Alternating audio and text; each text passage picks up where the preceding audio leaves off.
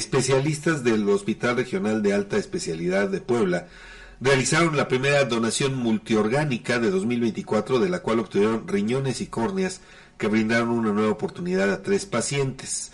Los médicos del Hospital Regional de Alta Especialidad pertenecen al Instituto de Seguridad y Servicios Sociales de los Trabajadores del Estado, el ISTE, y los familiares de una mujer de 45 años de edad, maestra que eh, es originaria del municipio de Ciguateutla, Puebla, que falleció por muerte encefálica, donaron sus órganos para ayudar a salvar vidas.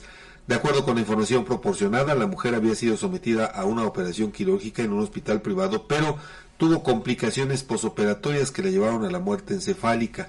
Pedro Centeno Santaella, director del ISTE, agradeció la valentía y el turismo de la familia de la fallecida por acceder a la donación de órganos e invitó a la población a inscribirse como donadores voluntarios en el Registro Nacional de Trasplantes. Por su parte, Carlos Toral Echegaray, coordinador de donaciones del hospital, informó que ambos riñones ya fueron trasplantados con éxito a dos pacientes varones de 32 y 33 años de edad con enfermedad renal crónica.